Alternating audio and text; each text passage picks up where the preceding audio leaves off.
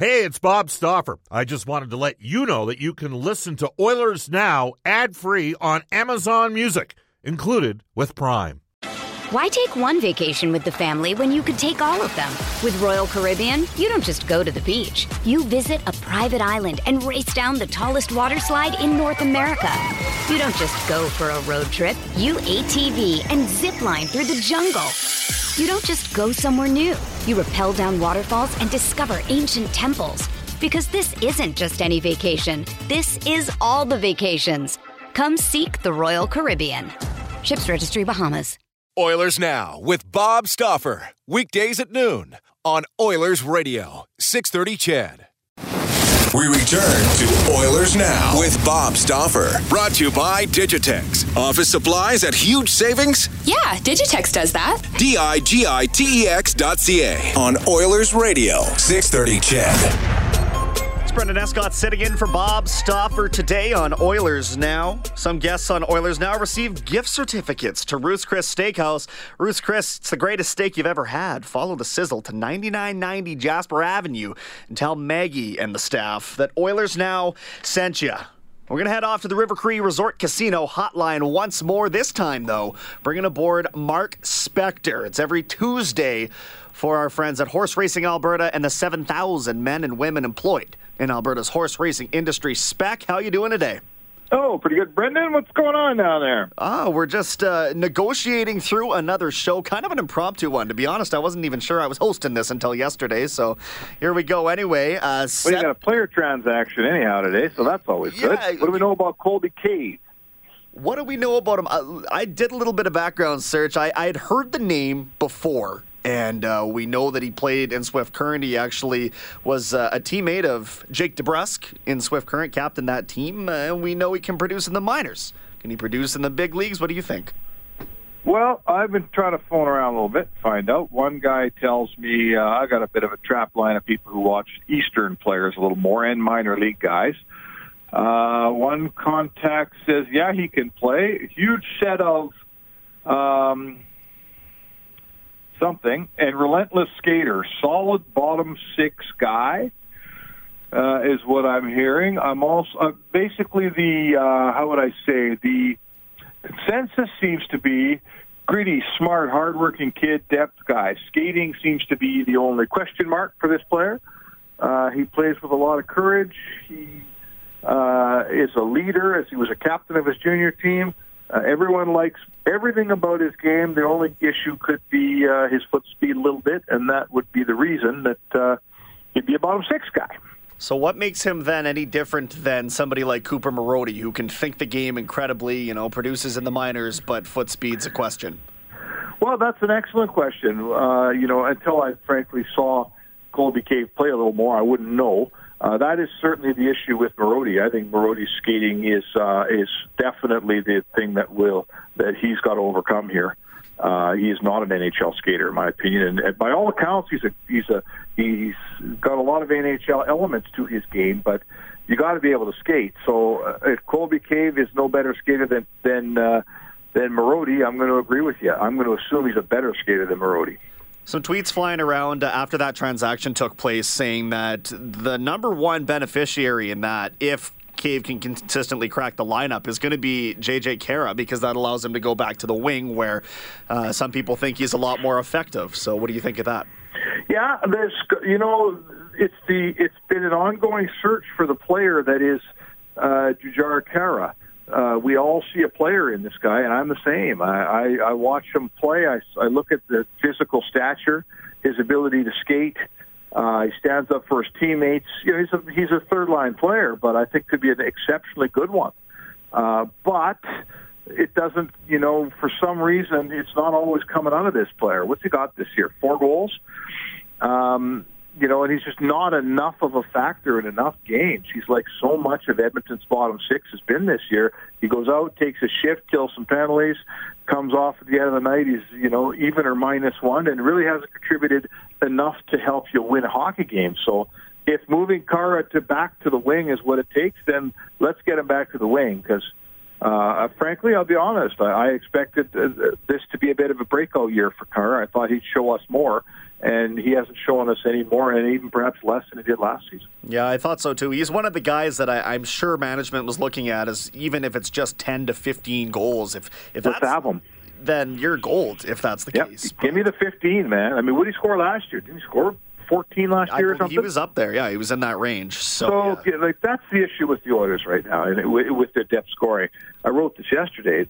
There's a bunch of guys that I don't expect 20 goals from. I'm talking about a bunch of 10 to 15 goal players like Khaira, like Kassian, like um, Rieder, right? Like Brodziak. Uh, that's four guys. Give me someone else. A, a guy like Spooner's got to be worth 10 or 12 or 14 goals to you. All of those guys are on pace for like six. You know, Lucic, you'd like 15 out of Lucic in a year. So that's what's killing the Oilers here. And we saw last night the difference when a couple of the deeper guys in the lineup pop a few goals, you win for fun. So that's what's killing the Oilers. It's not one depth guy not producing. It's the entire group of depth. You've been covering the team and the league a long time, Mark, and I'm curious if you've ever seen a circumstance where you have basically, you know, an entire set of six to eight guys that are all having down years at the exact same time on the exact same team. Yeah, and that's you know that that hurts, right? You can't survive. Um, you know, you can't. Every every year you go into Brendan, we all we all know this. You you have hopefully you get a couple surprise players that give you more than you thought. You can count on having a couple guys that give you less than you thought, and then you got your consistent producers who we we will say, you know, hopefully you have enough guys that if they all do their consistent job, you're going to get enough goals to win enough games to make playoffs. Uh, the Oilers don't have enough of those consistent guys at this point in their time, and they're waiting for a breakout year from Jujhar Khaira. They're waiting for a breakout year for Jesse Puljujarvi, right? They're waiting for hoping that Kailer Yamamoto would have been a factor, bigger factor this year. Uh, they were hoping that Matt Benning would take a bit of a step this year. And all of those guys that you're hoping to over, you know, produce a little bit, frankly, have not this year. And and unfortunately, there's been some guys, you know, we just talked about the depth players who have underproduced, and that's why you are where you are. They're in a spot, you know, they're, they're fighting for playoff spot. They're a legit playoff contender here.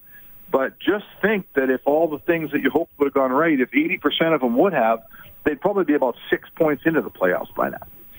Mark Spector on Oilers Now. It's brought to you by Horse Racing Alberta. Brendan Escott filling in for Bob Stauffer. 7 2 last night. The Oilers were badly outshot, Mark, to the tune of 43 to 25. Uh, Koskinen.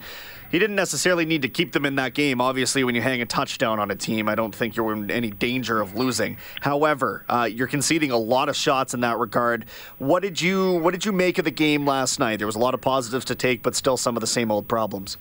Well, I didn't. Yeah, it's hard to know when you're, you know, it was a goofy game. They got a big lead and a bunch of shots come. I'm not too big. I'm not too worried about the actual number of shots. I thought Koskinen, you know what, for the first goal that went in, looked kind of goofy.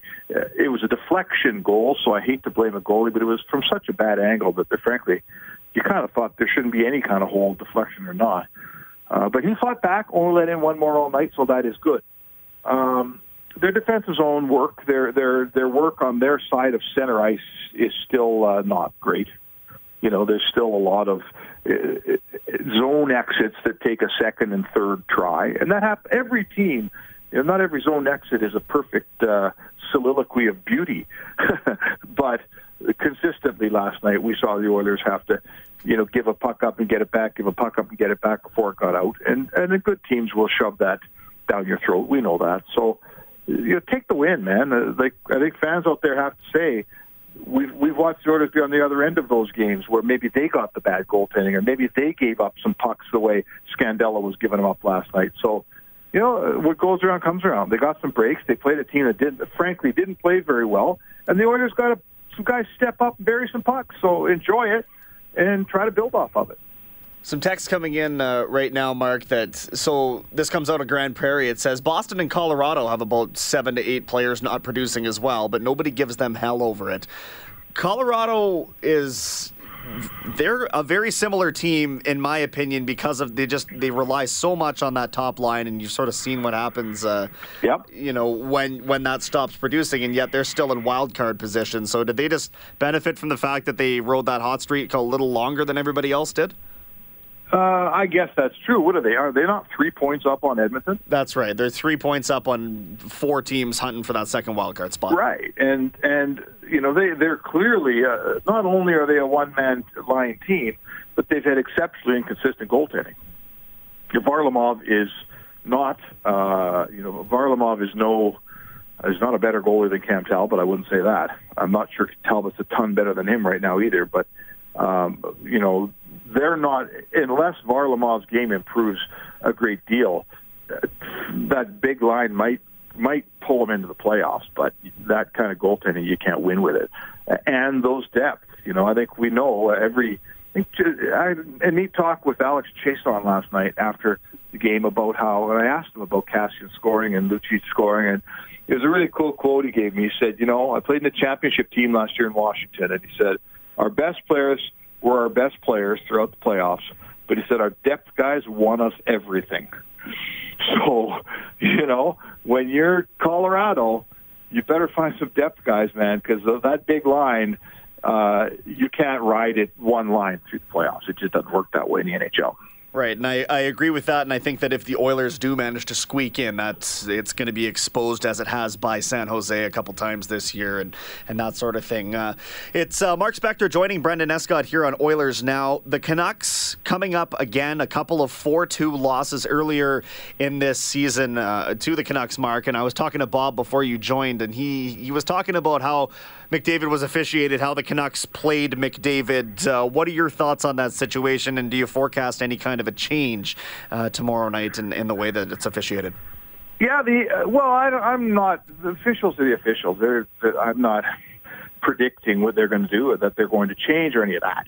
Uh, but the the Vancouver Canucks are very confident in their ability to play against Connor McDavid. Right? Whatever Travis Green is doing, it's worked.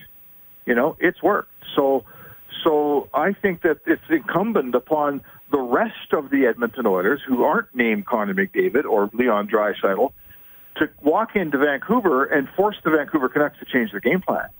Right? I think you need to force the Vancouver Canucks to say, "Oh dear, there's some other people on this team we better pay a little closer attention to." Uh, the Canucks aren't a particularly deep team by any means. Their defense is not fabulously strong by any stretch of the imagination.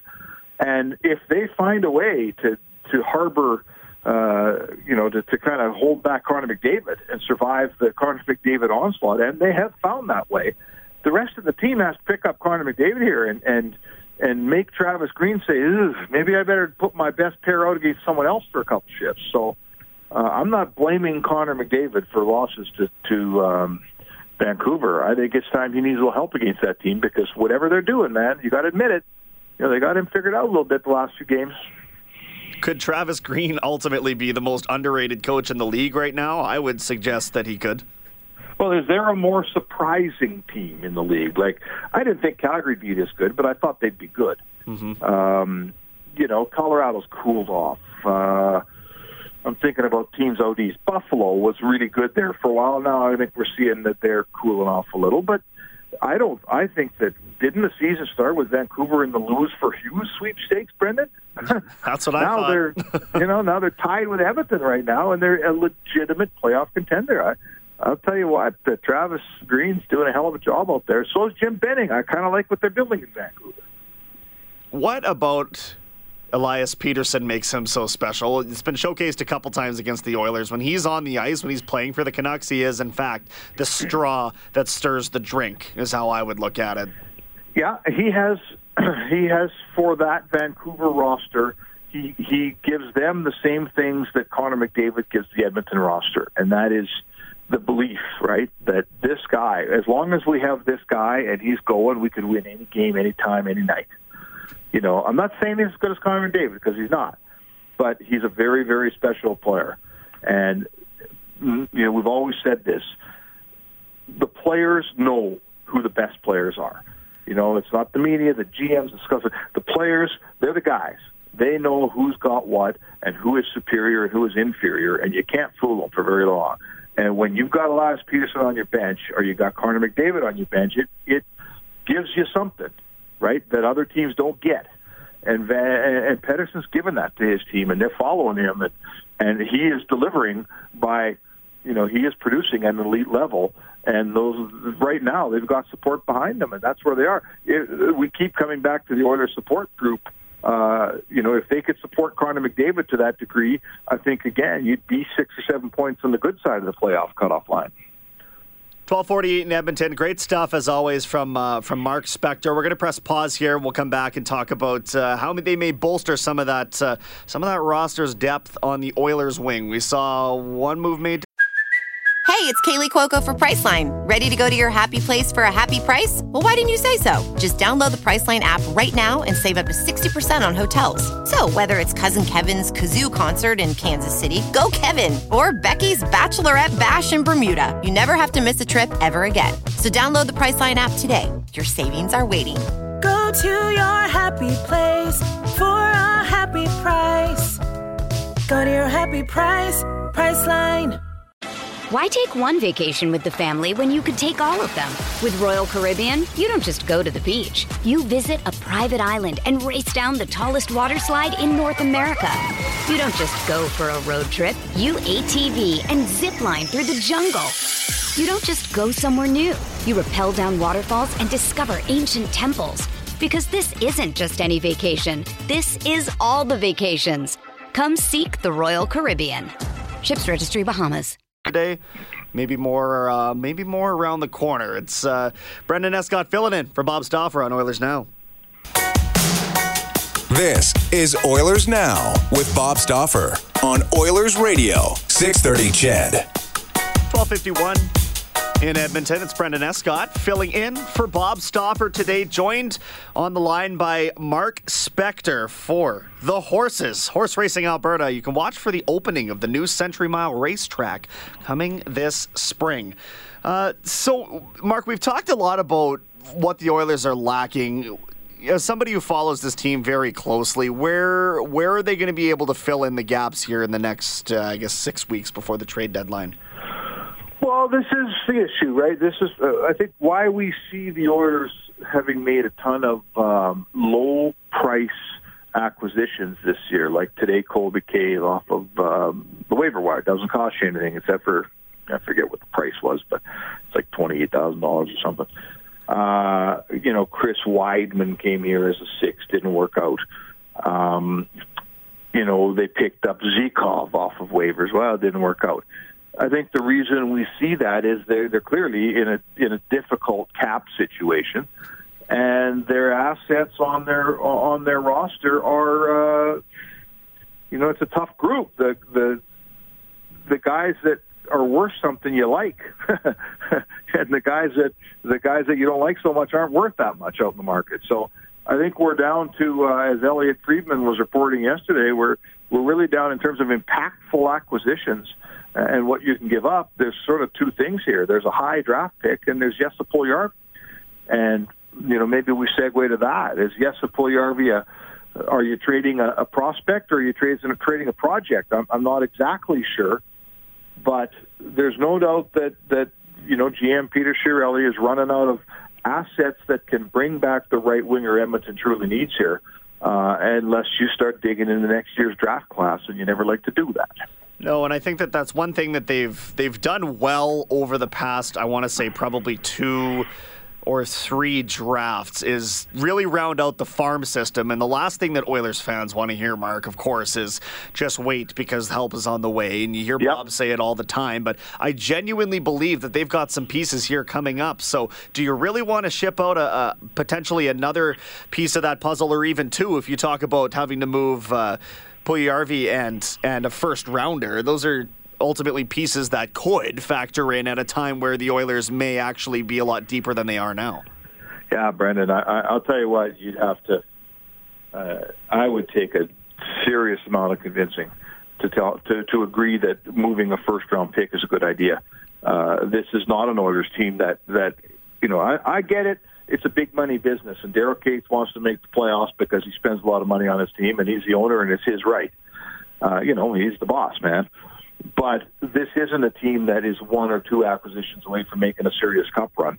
And in today's world, you know, a first round pick, Brendan, is worth so much more than it used to be. Uh, today's first rounder is so much more ready and, and the, the, the uh, you know, the class, the depth of the field of good players in the first round. It used to sort of be if you got a top 10 pick, you might get a really good guy, and after that, it's a bit of a crapshoot. Well, now, I mean, there's there's 30 guys out there that are going to be good, good players for a long, long time, inexpensive players in the cap system. Like, I just trading a first round pick now. There's a reason why they're so seldom do they move, uh, and this in this particular situation. Uh, you know, you trade Puljujarvi, at least you're saying, look, we've investigated the player. We've decided that he's not going to be a player, and you may be wrong, but at least you've got that intelligence on the player, and you've had him around your system for a while, and, and that's a decision you're making. But you trade a first-round pick, and you know you might be trading a top ten pick, and you can't tell me you know the player you're giving up in that transaction. When I look at the track record of what Peter Chiarelli has done here, um, you can't possibly you can't possibly lose almost every single trade without just getting a little unlucky, you know. And and again, that's some, that's just the way that I see it. Is there's no way he possibly could have traded away all of the depth and not had anything uh, like really anything come out of it in return. But to the fact that that has happened, do you think that maybe Chia is a little bit gun shy to make that blockbuster move, or do you think that he's still willing to play ball? Well, the question becomes: is is you know, I think that, and to Peter Chiarelli's credit, he's lost some big trades, but he keeps stepping up to the plate. And uh, frankly, I'm the kind of guy that takes my hat off to that. Like he hasn't shied away. He does make the big trade, even though there's been a couple that haven't gone well for him. Uh, but to me, the the operative question here is the, the real important question is: Has his superiors at the Edmonton Oilers lost confidence in his ability to make a big trade? You know, what is the leash on Pete Chiarelli? This is the conversation going on around hockey right now. Everyone's everyone's having it. I had it at the game last night. Uh, is Peter Chiarelli free to make any trade that he wants, or is he now, after how things have gone here, and the fear that he's going to make, you know, the possibility exists that he may make a trade that is detrimental to the Oilers' future, future, but good for his future. Uh, you know, does he have to run everything by Bob Nicholson now? And that, I, I, you know what, I don't know the answer to that, Brendan. But to me, it's not about Peter Chiarelli's confidence in his trading ability. It's about his superiors' confidence in his trading ability. A couple minutes here before the news break, one minute in fact, but a text just came across the text line. I saw this earlier today as well, so I'll paraphrase this because it's quite long, but essentially there was something on a, T- a TSN the TSN Twitter account that was circulating the internet saying something along the lines of Talbot and Puljujarvi for Simmons yeah. was a done deal. So fair to assume that you saw that, and that looked like kind of a crock to me. Well, first of all, it was a crock. It was a, it was a manipulated screen grab right. of that somebody put together on the internet. So it does, it wasn't TSN. So immediately, it, it, its entire genesis was from someone trying to trick everyone. So let's go there. Uh, I don't see a, a trade where you, you know, the owners are, are trying to make the playoffs. You don't trade Cam Talbot and not get a goalie back. A, you don't. I, I would be very surprised to see them trade Jesse Puljujarvi for a, a pending UFA. Mm-hmm. I mean, you're trading a, a young player for a guy you might have for two months.